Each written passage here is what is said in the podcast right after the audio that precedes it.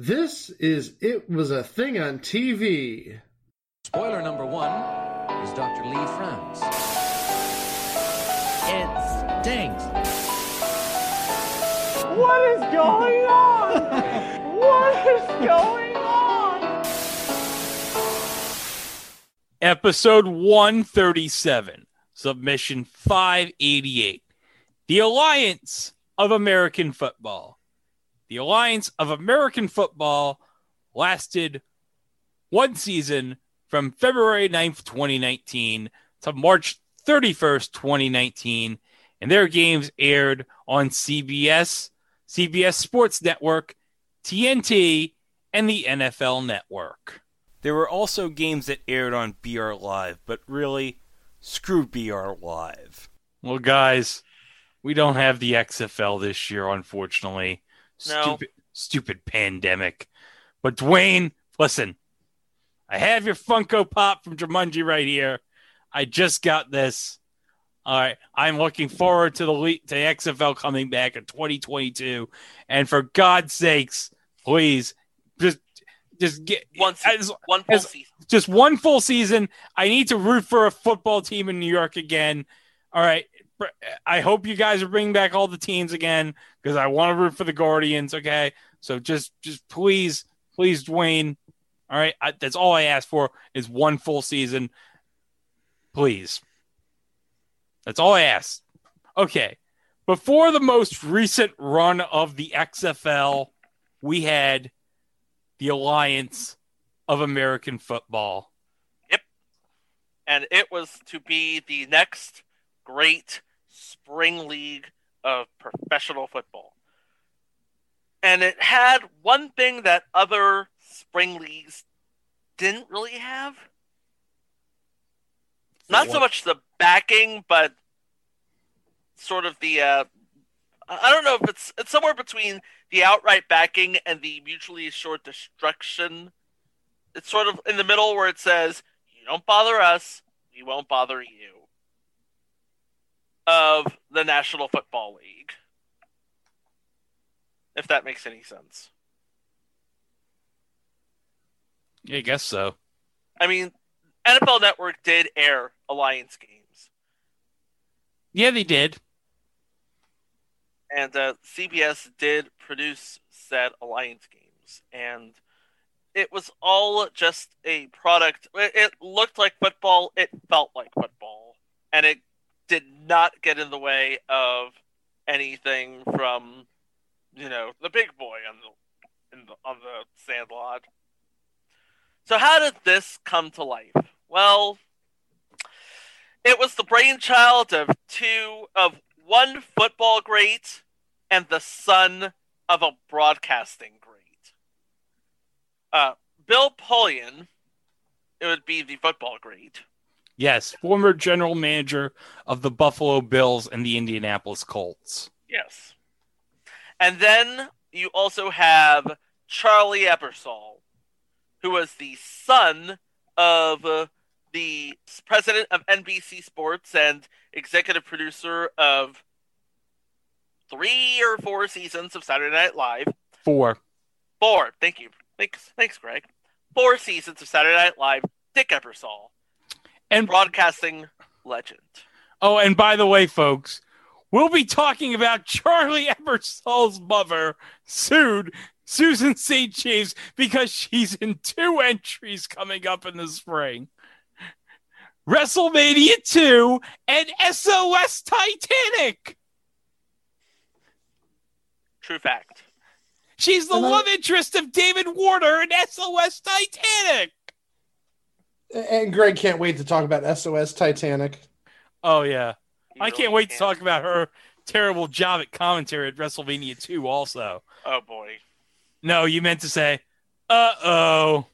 Uh-oh. George! She was really hurting for work after Kate and Allie. Anyway. So, Bill Polian, Charlie Ebersol got together and formed the Alliance of American Football, which I don't know what the hook was, about it was. I know he was.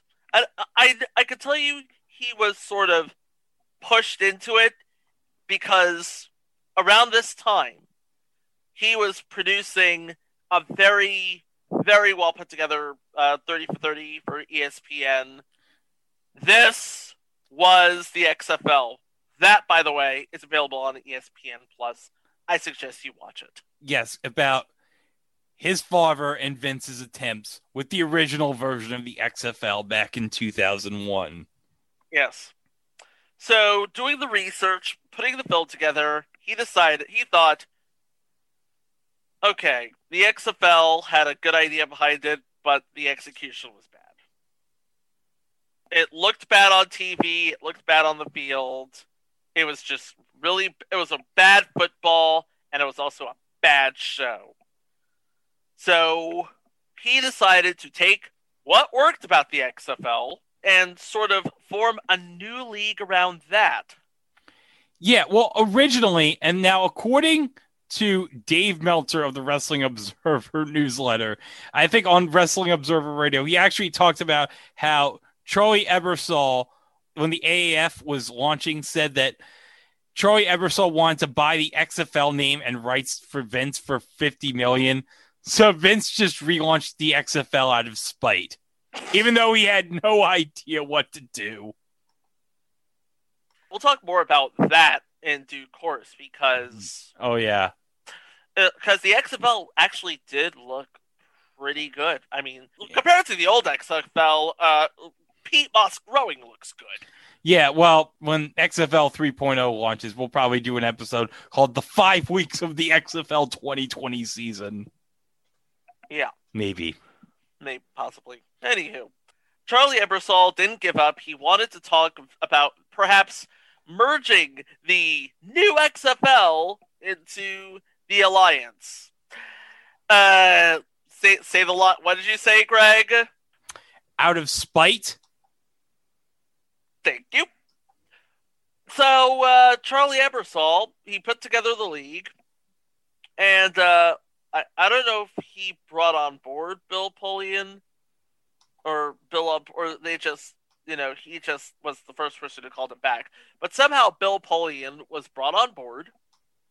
Then they began the formation of the league with 5 Delaware LLCs. Legendary Field Exhibitions, AAF Players, AAF Properties, LFE2, and We Are Real Time LLC. That last one will come into play a little bit later. But all of these companies would be controlled by Charlie Ebersol through his Ebersol Sports Media Group, with minority investors in any one of the 5 companies. Now, the league itself, having launched in 2018 as an entity, would be overseen by, and I've got the list right here, thanks to Truth by Consensus Wikipedia, among other people, former NFL General Manager Bill Polian, former Pittsburgh Steelers safety Troy Polamalu, executive J.K. McKay, Steelers receiver Hines Ward, former Giants and Raiders defensive end Justin Tuck, retired referee and current Fox NFL rules analyst Mike Pereira, and Ebersol's father, Dick Ebersol. They had some big names. You got your Mike Pereira, you have Hines Ward, you have Troy Polamalu. Dick Ebersol. Yeah. Even though Dick Ebersol kind of wasted all that money on the Olympics rights. It's like, hey, it's not his fault they're terrible. Well, actually, it would be his fault that they're terrible. Yeah, just show the damn offense live, Dick. This isn't like 1972. Hey, remember when you showed basketball live in 1996? Remember how awesome that was? Okay, I'm the only one who remembers basketball in 1996. Okay. No, I didn't know if you were talking about Olympic basketball. I was talking about Olympic basketball. I was like, wait, they delayed the NBA on NBC? No, they showed the Olympics live. Oh, and they could do that because they were playing in the Omni at the time. This was before they, you know, blew it up for the Georgia Dome or something. For Phillips Arena, thank you. So the first team was announced, the Orlando franchise, with, of all people to coach it... Oh, yes! Steve Spurrier. The old bowl coach, Steve Spurrier. Mm-hmm. And what can you say about Steve Spurrier but one of the all-time legendary coaches in college football? Yep. And also former USFL head coach. So he knows about being second banana. Yeah. You know, we could make a break to talk about Mr. Black, but we won't. Yeah. Anywho, that's another 30 for 30, which is another good watch. I liked that watch. I don't care what the former occupant of the White House. Anyway. Okay, so we have our coach, and by June we would have 8 teams in 8 cities. Those teams were, from the East, we have the Memphis Express, the Atlanta Legend, the Orlando Apollos, and the Birmingham Iron. And from the West, we have the San Antonio Commanders, the Arizona Hotshots, the Salt Lake Stallions, and the San Diego Fleet. Now, it's an interesting choice of cities. For one, they are purposefully trying to get away from cold weather football because your northernmost city is Salt Lake City in Utah, which is known famously for its snow. And also, I also know that you have a bunch of cities that are not known as football hotbeds unless you count the collegiate game. Yeah, well, I think that's on purpose. They chose, like, cities that are high on collegiate football but don't necessarily have support for an NFL franchise. Birmingham stands out. Stands out.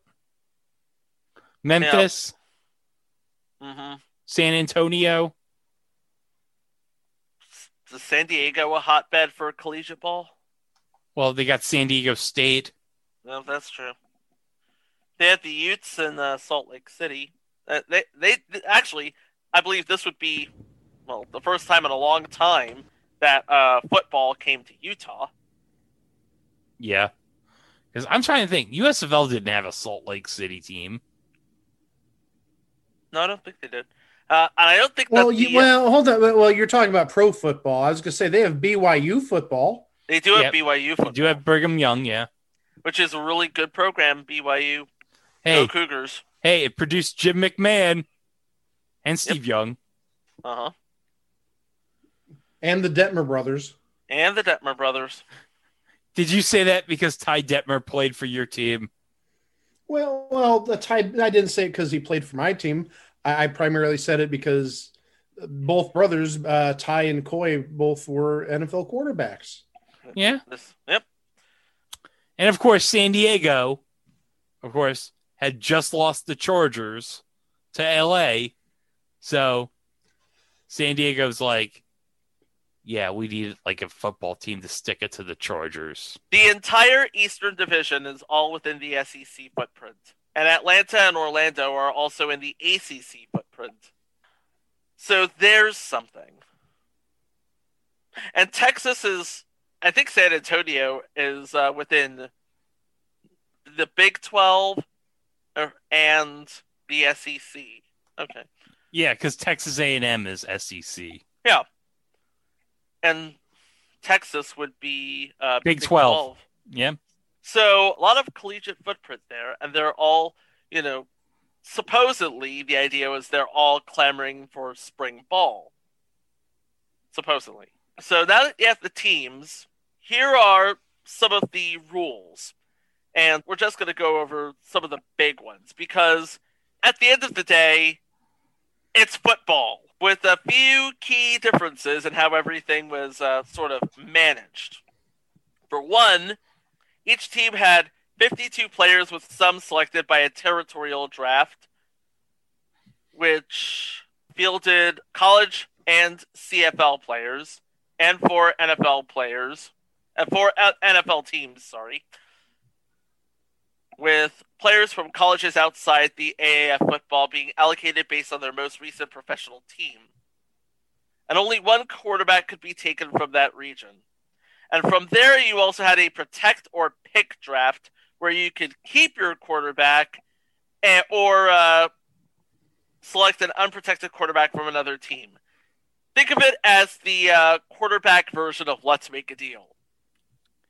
And they did air the quarterback draft live on CBS Sports Network.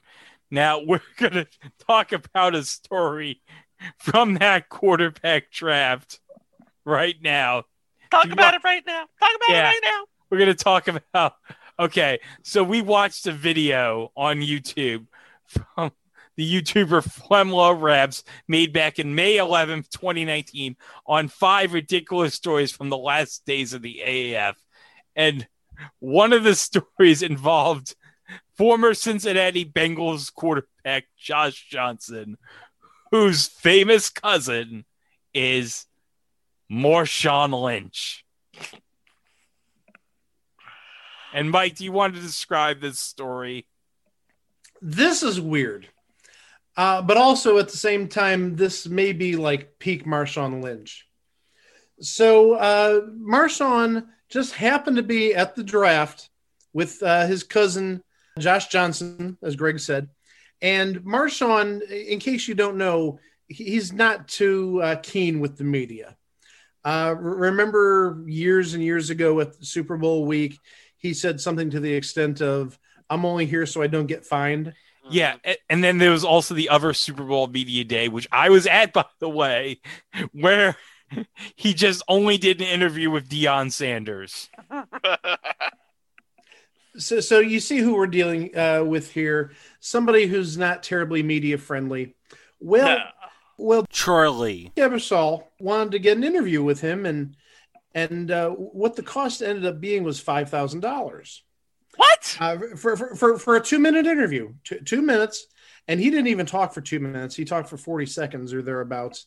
But the price he wanted was $5,000. So Charlie Ebersol immediately cut the check for $5,000. And apparently Marshawn Lynch thought that the check was maybe from the bank of Herb Abrams. He said, "No, I want the money. I want the actual tangible cash." In the form of 20,000 quarters. And they came through 20,000 quarters, $5,000 of quarters to get Marshawn Lynch to do this quickie little interview. But that's not even the best part, Mike. Do we want to? That wasn't the best part? Do we want to talk about who conducted the interview with Marshawn Lynch? A name that is very familiar to us and a couple of our listeners, the one and only Jason Zone Fisher. Yes, that Jason Zone Fisher. Oh, yeah. Memories of playing halftime live in 2018. And Arena. Thank you. He also was on Arena. This was back when app shows were a thing. Yeah. And paid really well. Yep. This was before the days when the best you can get on swag bucks was 2.5 cents. Yeah. You know what we're talking about, Rick, in Baltimore? Oh, we remember him back in the day. Oh, yes. Yep. So there's that. I guess we can go on to the other coaches, right? Yeah, the other coaches, I've got them right here. Yeah, because we talked about Steve Spurrier, but we also got, coaching the Arizona Hotshots. All right. Rick Neuheisel. Are we talking about the same Rick Neuheisel who was a coach at Washington and UCLA? Yes. Mm-hmm.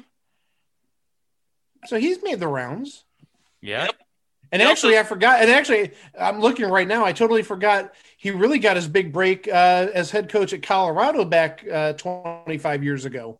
Yeah. Yeah, those are some good Colorado teams. Yeah. So really he's a definite known entity in the coaching world. Well, this guy's also a known entity, too, from the Salt Lake Stallions. Dennis Erickson, former national champion head coach at the University of Miami. Yes, he was. Uh-huh. And coached the Seattle Seahawks. Yep. Yeah, I believe he was right before Holmgren. Oh, that wasn't the name I was thinking of, but yeah. But yeah, he would have been with the Seahawks right before Mike Holmgren back in the 90s. And then for the San Diego Fleet, you got Mike Martz, former Rams head coach. Greatest show on turf. Yeah, he's got a Super Bowl. Yeah. And then Memphis Express. Oh, we just talked about him 2 weeks ago. Mike Singletary. Yeah, boy. Yeah, and he had success as a coach with the 49ers. Yep, briefly until he got replaced by Jim Harbaugh. That's about it. I don't think Kevin Coyle, Tim Lewis, and Mike Riley were like... Well, Mike Riley spent his time bouncing from Spring League to Spring League. Yeah, because as according to Truth by Consensus Wikipedia, last year he was the offensive coordinator / QB coach of the Seattle Dragons. Well, also, Mike Riley actually was a NFL coach at one point. Yeah, Mike Riley was coach of the San Diego Chargers from 1999 to 2001. So, yeah, he would have been the head coach Drew Brees' rookie year, I think. Mm-hmm. 2001 would have been Drew Brees' rookie year. So, he would have been coach. And also, speaking of spring leagues, he coached the San Antonio Riders of the World League of American Football back in 1991 and 1992. By the way, guys, we do have that on the schedule for next year. Damn right we do. Who else was there? Tim Lewis of the Birmingham Iron. He's remembered more of as a player. Yeah. Yeah. He was drafted in 1983. 11th overall pick. Yep. But he was out after 4 seasons with a neck injury. Yeah. But he's bounced around as a coordinator over the years. Mm-hmm. He was on the defensive coordinator for the Giants, defense secondary coach for the Panthers, defensive back coach for the Seahawks, secondary coach for the Falcons. Oh, and last year, speaking of the XFL, he was the defensive backs coach for the St. Louis Battlehawks. So these are known entities, by and large. Yeah. But let's be honest, nobody is as known as Steve Spurrier. Yeah, he's the old ball coach. Yeah, he's the big draw. Oh, yeah. He's at least among coaches. Yeah. He's a legend. Indeed, he really is. A legend. He won a Heisman Trophy, for heaven's sake. Yeah, he won a Heisman Trophy, and he won a national championship as a coach. The guy's a legend. Okay, so we talked about... Oh, wait, there's more to talk about as far as the game is considered. Ooh. Are we going to talk about Triple H? Wrong game. Oh, sorry. So we have the 52-man teams.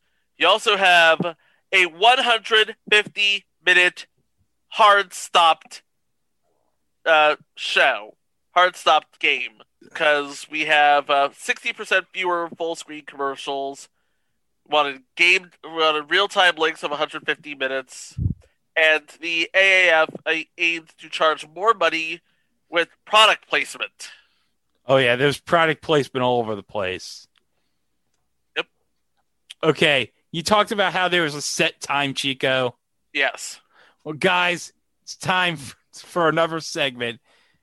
It's called Greg's Dad Has Stupid Ideas on How to Improve Sports. Greg's dad has stupid ideas on how to improve sports. Okay, do you want to hear this idea he has? Go for it. Okay. He wants the game clock to continuously run. So if it's 15 minutes for a quarter, it's exactly that, 15 minutes. So he basically wants it to be a basketball game. He wants it to be a basketball game. But no, when there's a stop and play, Keep the clock going. He wants it to be like soccer, basically. But soccer also has stoppage time. So, but I asked him this. He says, no stoppage time. It's stupid. Just have the clock continuously go. I love the way you put it. It's stupid. What do you think, Mike? He can't stop laughing at that. Oh my gosh. This should be like a running segment in our shows. What Greg would do to improve sports. My dad. Nope. You know what? Keep your dad. Yeah, your dad. I knew it was your dad. I don't know why I said you. Yeah, keep my voiceover. That way you could just hit the button and. Yeah, and also I'm sure since it's the AAF, my dad would probably want D-list celebrities doing the halftime. And Lady Gaga. Oh, he'd save Lady Gaga for the championship game. But and why would he do that? Because if you give him Lady Gaga, they'll be Gaga forever. There you go. Mm-hmm. Just ask the people at the inauguration. She owns that inauguration. Oh my gosh. Anywho. So we talked about the money. We talked about the show. Now there's the game where, all right, check this out. There was no kickoff. No, there was no kickoff. Every drive started at the 25-yard line unless you scored off of a safety, in which case it started from the 35-yard line. That is awesome. I like that. If you get a safety, you're rewarded with 10 extra yards. And there was no extra points. All of your extra points were to be scored via a two-point conversion after a touchdown. I like that. It actually makes for a different dynamic of the game. There's no, you don't go for 1 point, you go for two. And then you have, we went over the extra point. We went over, or I guess it would be the action point. As they used in the WFL. That was only 1 point, though. Yeah. The action point in the WFL. And the safety start. We haven't talked about the onside kick. Oh, yeah. So they didn't do an onside kick, did they? No, they didn't. They could keep possession of the ball by attempting an onside conversion from the 28-yard line and getting to the 40. So basically, they're doing a 4th and 12. And if they miss it, it goes to the other team. And the team was not allowed to attempt a play after a field goal or touchdown unless it was trailing by 17 or more. Or during the final 2 minutes of the first half and the final 5 minutes of the second half. And then you have a play clock that runs only 35 seconds instead of 40 seconds. Okay, I like that. Keep moving the game faster. Mm-hmm. And the players could not throw the football into the stands or hand it off to a spectator following a touchdown. So they basically couldn't do the Panthers thing. And also they probably wanted to save money on the balls. Probably. Yeah, the balls had to be expensive. Well, they were manufactured by the fine folks at Wilson Sporting Goods, so they were paying a lot of money. Oh, those aren't cheap. Not only are they not normal footballs, they also have tracking technology, sort of like the laser puck back in the 90s. Oh, the glowing puck on Fox? Mm-hmm. By the way, the penalty for that would be an unsportsmanlike for 15 yards. And if it is deliberate, you could assess a fine to the player. Oh. But aside from that, yuck it up. Showtime quarter, do the showtime quarter, do the cell phone, do the bobsled, do the leapfrog, do the baby. We couldn't do the dreidel for Hanukkah because it's spring. Yeah. But you get what I'm trying to say. You could do anything besides that. And interesting, Trent Richardson was penalized during the first week when a ball he spiked went into the stands. Oh. They didn't assess the fine because it was an accident. Oh, he could have afforded it. He was a former Cleveland Browns running back. the third pick in the 2012 draft. He made millions. He could pay the frigging fine. Yep. And in the event of a tie, there would be a single overtime period under the high school football rules or the Kansas playoff rules, where each team would begin on their opponent's 10-yard line and be given one possession to score, no field goals allowed, and had a score remain tied after each team was given their possession, the game would end in a tie. I don't no like idea that. What would have. You know, it was horrible. We don't. It's football. You don't do ties. No. Yeah, there's no ties in football. Well, high NFL. There's no ties in baseball, and there's no ties in match game. No. Uh-huh, exactly. Defenses were forbidden from rushing more than 5 players on or across the line of scrimmage, and no defensive player could cross the line of scrimmage for more than 2 yards outside offensive tackles. That was 15 yards for illegal defense there. But other than that, it was football. Yeah. What it was football. Now, there are 2 things I remember from the first week of the AAF. Now, remember, the first 2 games of the AAF were broadcast on the CBS network. Not CBS Sports Network, the actual CBS network. The mothership. The mothership on a Saturday night. So the first week, 2 games on Saturday night, I remember, were San Diego against San Antonio, and the other one was Orlando against Atlanta. Now, in the San Antonio-San Diego game, which was the game we had here in New York for the majority of the game, there was maybe one of the most amazing plays I've ever seen, where one of the guys on San Antonio just runs into the quarterback on San Diego and just knocks his helmet right off. I saw that clip. Ow. And then the other play in the Orlando-Atlanta game was Steve Spurrier doing his own version of the Philly special for a touchdown, which was thrown by former New York Jet Jalin Marshall, who actually, I believe, had the first touchdown in the history of the AAF in that game, too. Yeah, I think you're right about that. I seem to remember you bringing that to my attention, that former Jet Jalin Marshall had the first touchdown in league history. Yeah, well, good for him. At least the former Mike McCagden Jets draft pick actually threw a touchdown pass, unlike the guy on Memphis. He's referring to Christian Hackenberg. Oh. A.K.A. the worst pick that idiot Mike McCagden ever made. You're not wrong about that. Nope. And Mike McCagden was an idiot. Yep. And made many bad picks. Yes. Mike McCagden, he made many bad picks. This was one of them. And he also had Manish Mehta sniffing his The bookworm? Yes.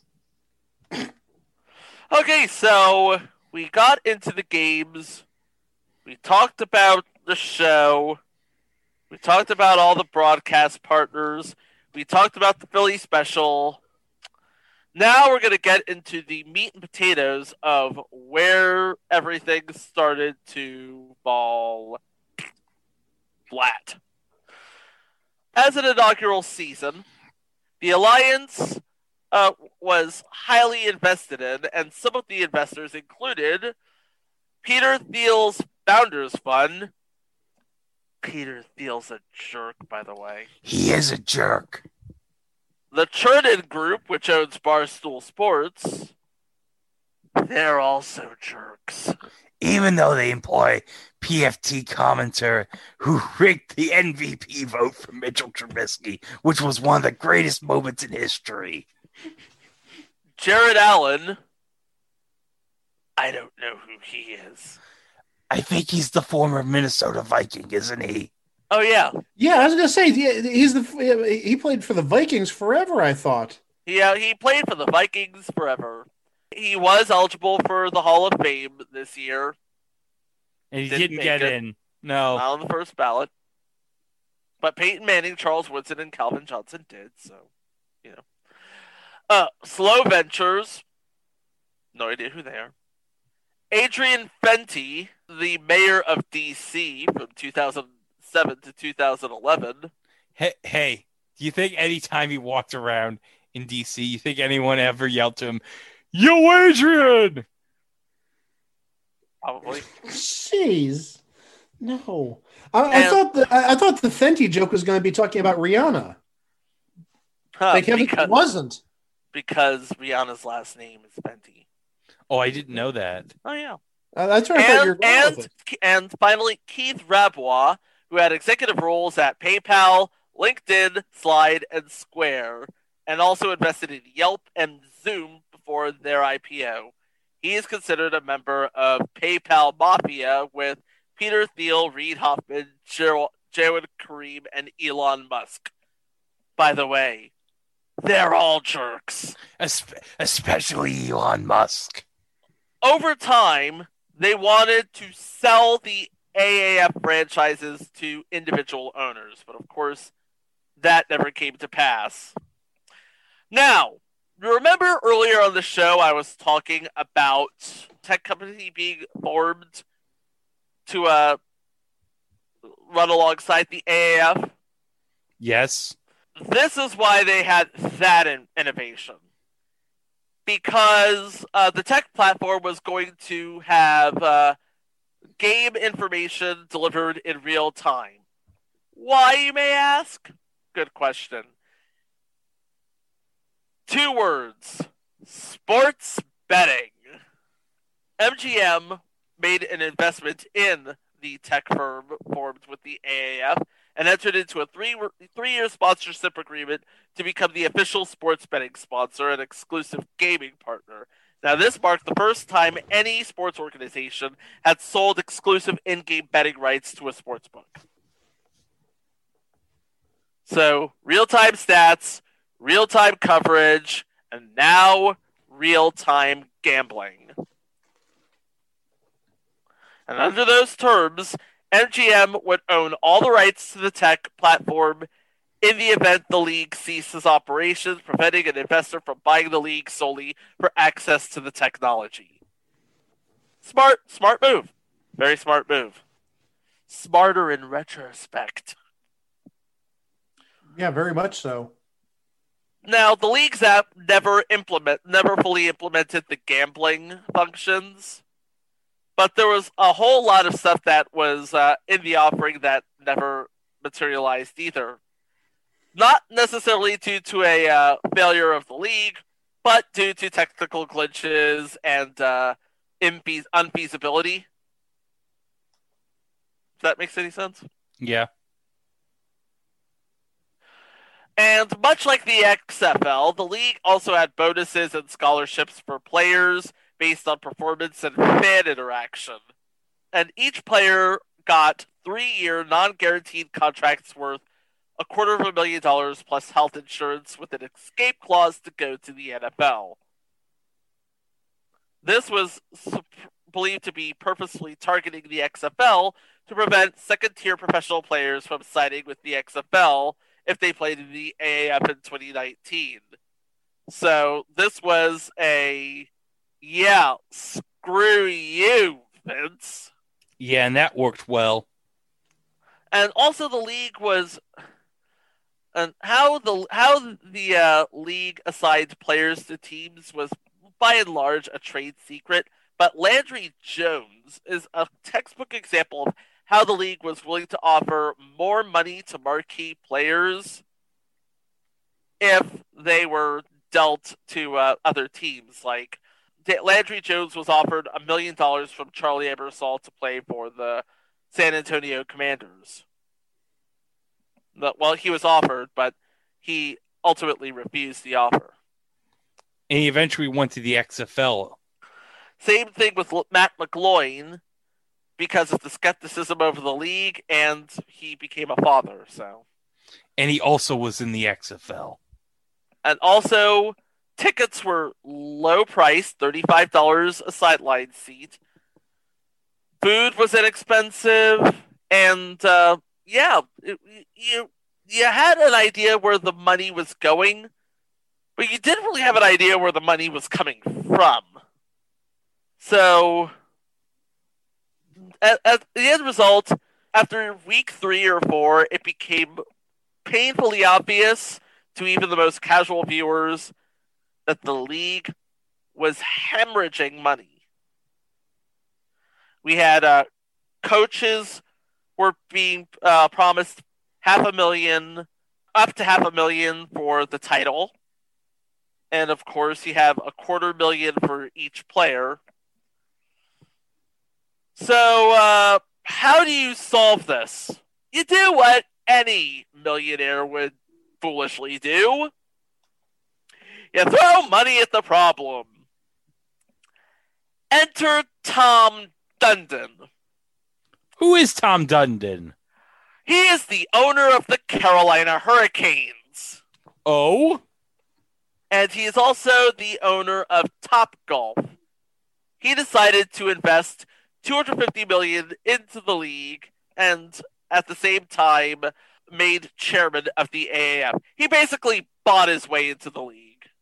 He received a majority stake in exchange for his investment and the chairmanship of the AAF. So yeah, Tom Dundon basically did what Mr. Black did in 1985. He bought himself into the league. Boy, is Mike going to get used to overtime this week of Mr. Black?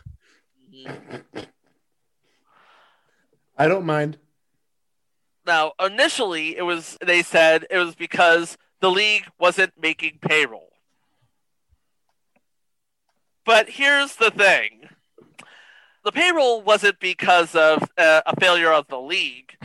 It was because the league changed payroll companies, and it made a glitch in the system, and Dundon's investment had already been planned. Dundon actually backtracked on the $250 million lump sum, saying that he was going to use $250 million as a maximum base of the league if the league were to aggressively expand, and he reserved the right to pull out of the league at any time. Ultimately, he ended up investing $70 million into the league, reducing unnecessary expenses and abandoning the technology platform by the end of the league's operations to keep the league financially viable. He was basically... Okay, this sort of reads as the worst episode of Pawn Stars ever. It's like, you said this league was worth $250 million. I'll give you $70 million for it. The best I could do is $70 million, and I'll have to cut expenses. Aside from that, Dundon also wanted to change collective bargaining agreements to protect AAF players who may get injured and miss NFL playing time after the option was exercised that players could sign to the NFL after the league folded. So what else was there as far as money is concerned? Because we had Dundon shortchanging the league by $180 million. And then we had... Oh, God, are you ready for this? Oh, no, what? One of the major investors was Minnesota Vikings minority owner Reggie Fowler. His pulling of funds led to the bringing on of Tom Dundon. And apparently Fowler's funds have been frozen by the Department of Justice after Fowler's indictment on charges of money laundering for cryptocurrency exchanges. Oh my gosh. Uh-oh. Yeah. Because nothing says legitimacy like cryptocurrency. Dogecoin. So there was supposed to be a 4-team playoff, which would have been held at Sam Boyd Stadium near Las Vegas. After Dundon took over the league, he moved the games to Ford Center at the Star in Frisco, Texas. Why? I don't know. Probably because it was cheaper.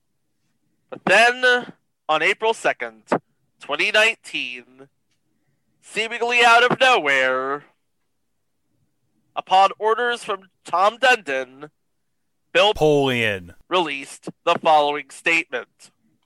I am extremely disappointed to learn that Tom Dundon has decided to suspend all football operations of the Alliance of American Football. When Mr. Dundon took over, it was the belief of my co-founder Charlie Ebersol and myself that we would finish the season, pay our creditors, and make the necessary adjustments to move forward in a manner that made economic sense for all. The momentum generated by our players, coaches, and football staff had us well positioned for future success. Regrettably, we will not have that opportunity. So he couldn't wait 4 weeks to finish the season. So he just decided, you know what? F this. I'm done. I don't want to waste any more money into this. Well, they had wasted so much money to begin with. I understand, but they had 4 more weeks. You couldn't wait 4 weeks and then be like, okay, I'm done. Oh, it gets worse.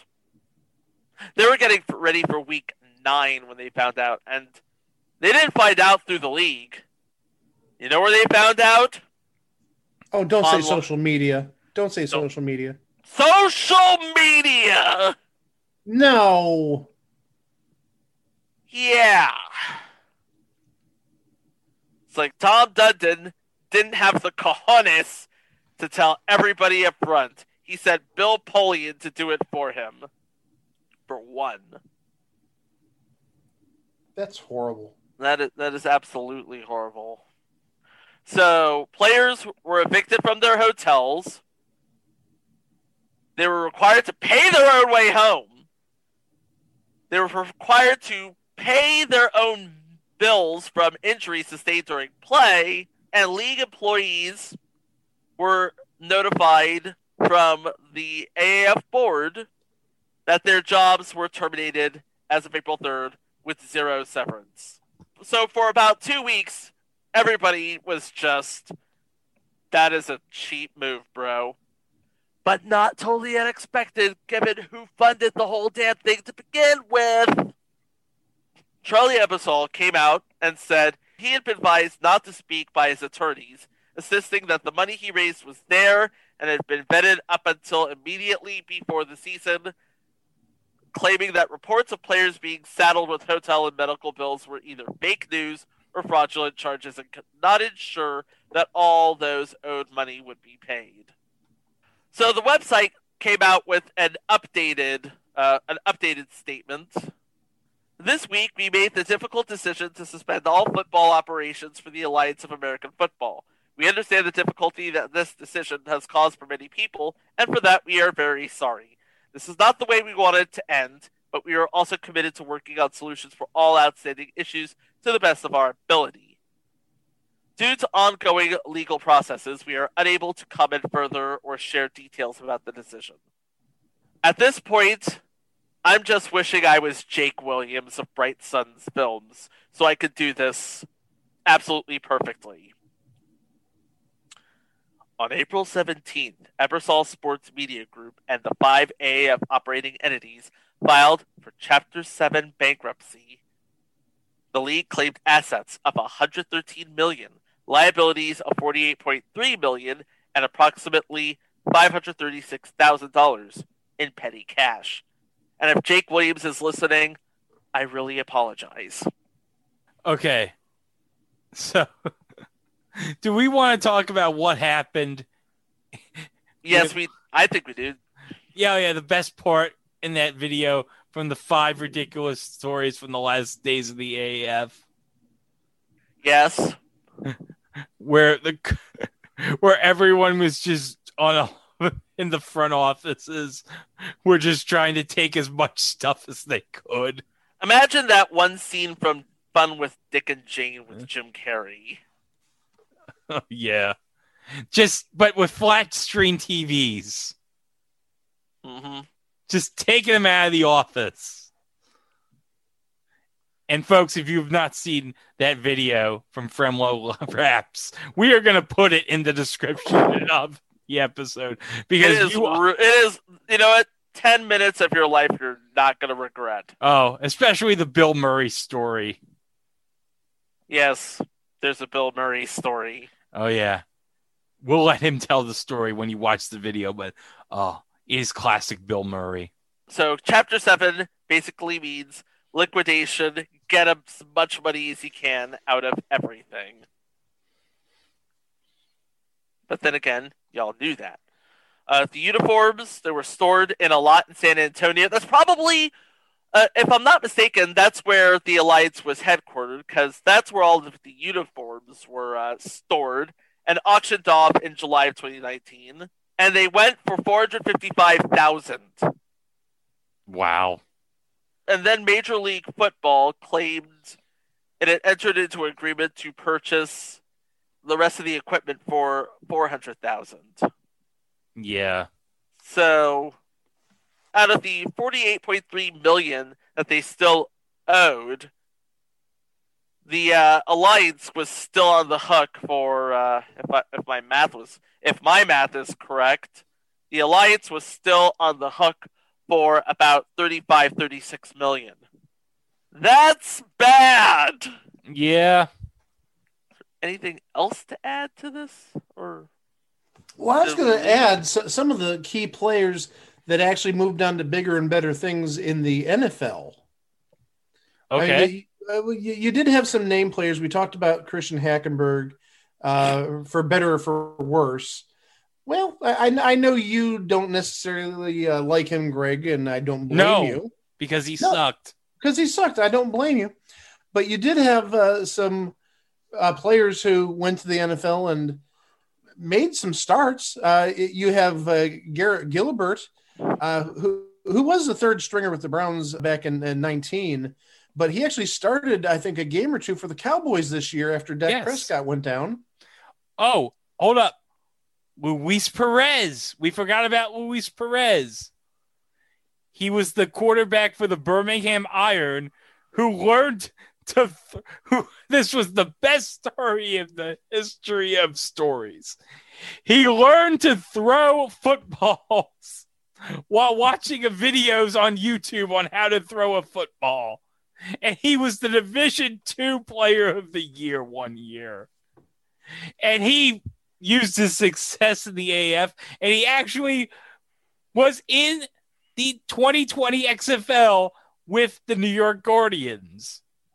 And we should also add the name John Wolford, because he actually started a playoff game for the LA Rams this year when Jared Goff was injured. Yeah. I guess considering technically, no, he'd still be a backup because they got Stafford. Yeah, they got Stafford, but he at least can say he started a playoff game. Yeah, that's true. Even if he didn't win. Yeah, and we should add Nick Novak, kicker. He has a lengthy track record in the NFL, but also maybe one of the big surprises in the NFL this year was the kicker for the Atlanta Falcons, Younghoe Koo. Yeah, he was the kicker for the Atlanta Legends. And he actually made the Pro Bowl this year. So you had somebody who went from the AAF to being a Pro Bowl kicker. I mean, not necessarily played in a Pro Bowl, since they didn't actually have a Pro Bowl this year. But he was named to a Pro Bowl team. But yeah, I mean, he was one of the best kickers this year. So he still made that rise from AAF to a pretty decent job with Atlanta this year. Oh, yeah. I don't think he ever missed a field goal. I may be wrong on that, but there you go. This year, I think you're right about that. And we mentioned Trent Richardson earlier. He was the third overall pick in the 2012 draft. He did okay for the Browns his first year, then got traded to Indianapolis and what was a huge bust after that. But hey, at least the Browns got a first-round pick out of that. And if I remember correctly, that first-round pick, who did that become? Oh, yeah.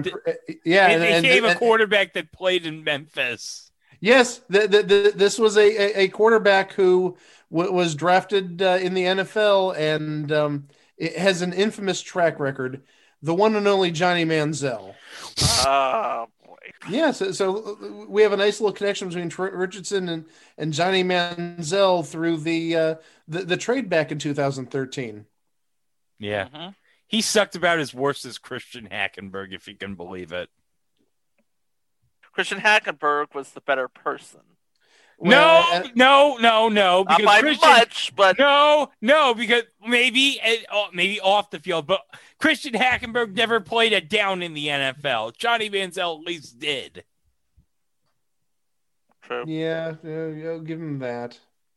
And also, we talked about Nick Novak. Nick Folk was in the AAF as well. Again, another kicker who had a lengthy NFL career. Bug Howard was in the AAF. Tar Heel in the house. Dear Ernest Johnson was in the AAF. Current Cleveland Brown running back in the house. That's all I got. Yeah, that's but all yeah, I got. You did have some names, and you had some players who actually became somewhat decent players. And in the case of Jung-Ho Koo, became a Pro Bowler for heaven's sakes. Not bad for the little league that really couldn't. Yeah, not bad at all. Of course, this league has to have its a Tommy Maddox story.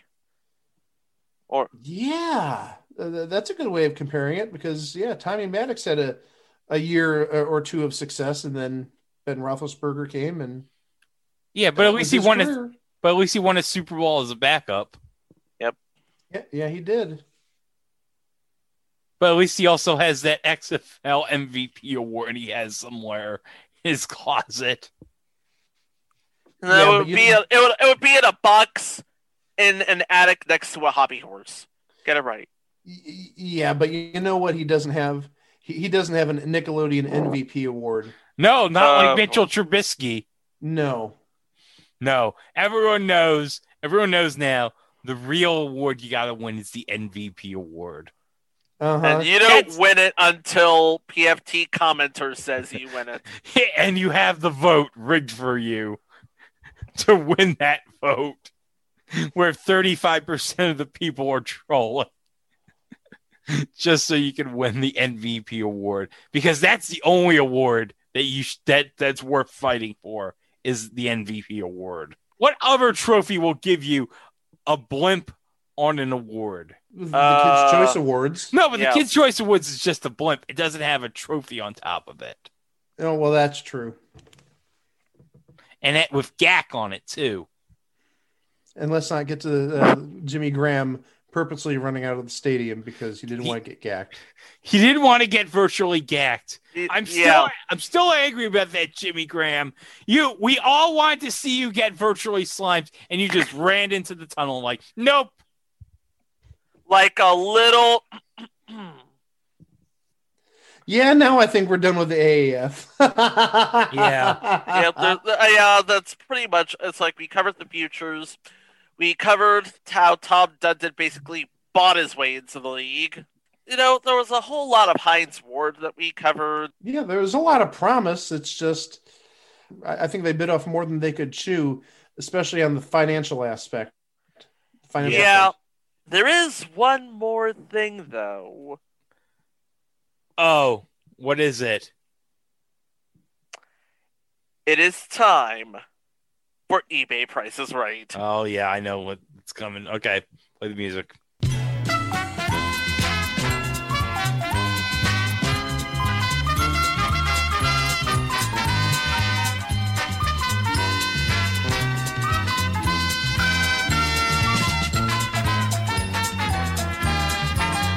Okay, what is it? Okay, as you can see by my background, I have a member of the Birmingham Iron. You are bidding on, well, any of the helmets. Pick a team, any of the helmets. They're all amazingly the same price. Okay. I just picked the Birmingham Iron because I like the color. Okay, so it's any team. Yes. The seller is Steel City Collectibles. They're brand new, unsigned replica helmets. Oh, replica helmets. But the shipping, so they're not game worn. Okay, nope. Steel City Collectibles. That's Pittsburgh, and I know who you're talking about, or the company. Yeah, they're pretty big in the collectibles industry. Mm-hmm. So who's starting first? I'm thinking of a number. The number is 42. Greg, you go first. All right, I'm gonna go. It's a replica helmet. Mm-hmm. I'm gonna go $80. $80, Mike. That's a good bid. I know many replica helmets sell for about $30 to $35. So I think just on that basis alone, I'm going to go a tad higher than Greg. I'll give him a little bit of breathing room. I'll say $89. $89. Okay.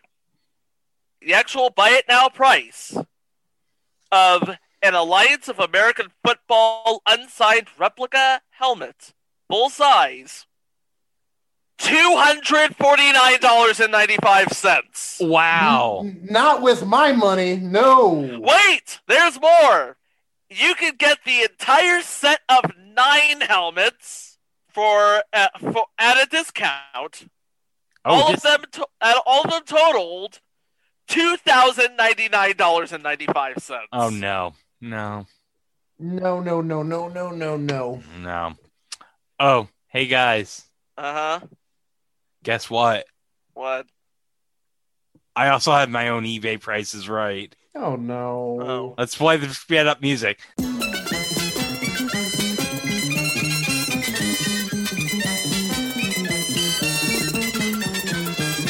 Now, Mike, remember when the AAF was around, I told you that about the Topps Now cards they did for the AAF? I do.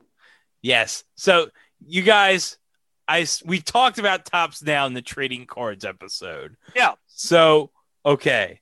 So, in 2019, Topps did a series of AAF trading cards. And, of course, with Topps Now, they had a series of cards for each week of the AAF. So, for this card, you're bidding on a Topps Now card of Jalin Marshall making the first touchdown in the history of the Alliance of American Football. But not only that, this Topps Now card is actually graded PSA 10 out of 10. And I am going to start the bidding with Mike. Okay, Topps Now graded a PSA 10. Well, that's going to probably command a higher price tag right there. I think they retailed for $9.99 when originally released. So yes. I'm going to say that a PSA 10, but it's also XFL. So that's it's AAF. I'm sorry, AAF. I apologize. I'm going to say $29.95. Chico, I'm going to say $42.95. All right. The price of the Jalin Marshall first touchdown AAF history card grade PSA 10 out of 10. $86.50. Get out. That's worse of a ripoff than those helmets. No. No. Apparently, people making money in the AAF are the people selling stuff on eBay and not the league itself. Yeah. Yep. Jeez. Well, guys, what can we say about the AAF? You know what? Decent football, decent promotion, but nobody watched it. Nobody went to the games, and I don't know if anybody bet on any of them, but the technology was there. Unfortunately, the AAF in 2019, even with Jason Zone Fisher, it was just a thing on TV. Well, I'll say this. I did watch every week, and I enjoyed every second of it. I also enjoyed every second of it. Yeah, absolutely. I watched it too. I watched it on CBS Sports Network. I watched it on TNT. I watched it on NFL Network.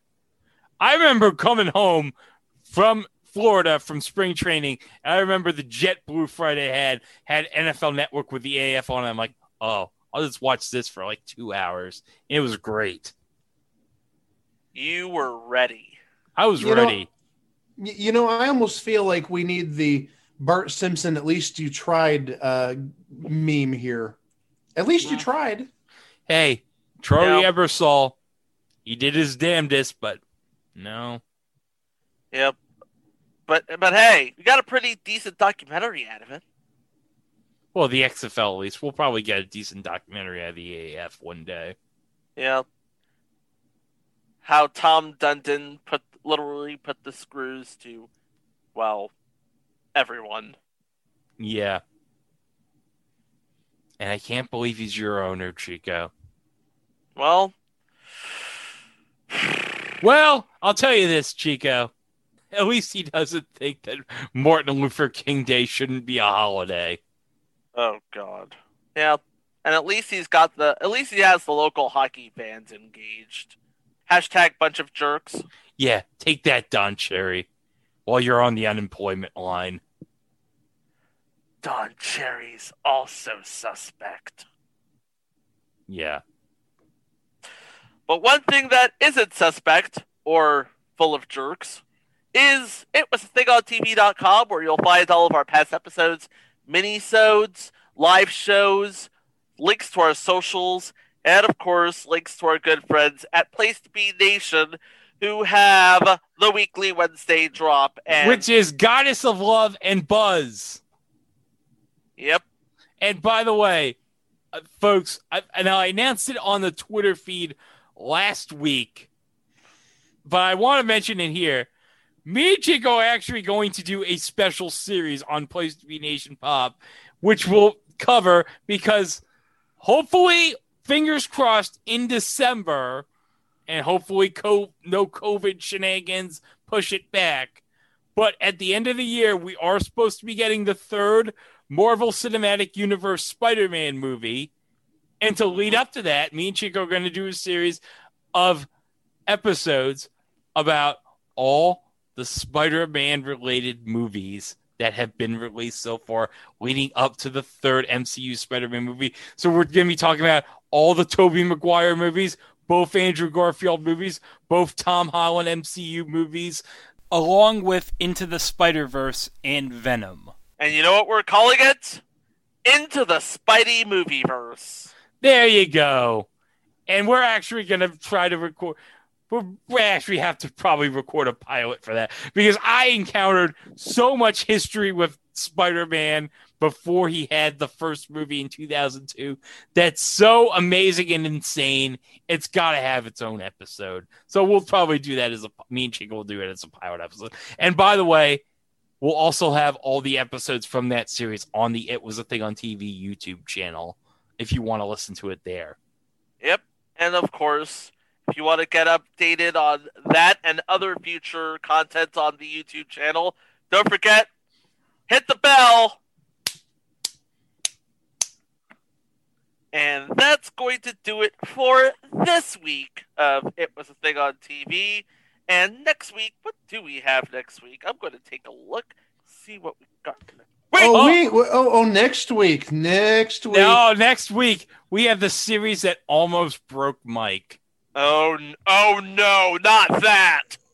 No, well, we should explain.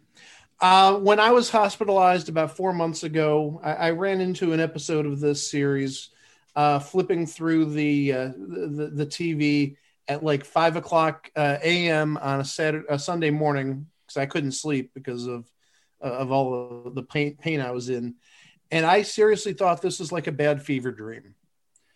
No, it wasn't a bad fever dream. It really existed. And I sort of told the gentleman about it and said, we need to cover this sooner rather than later.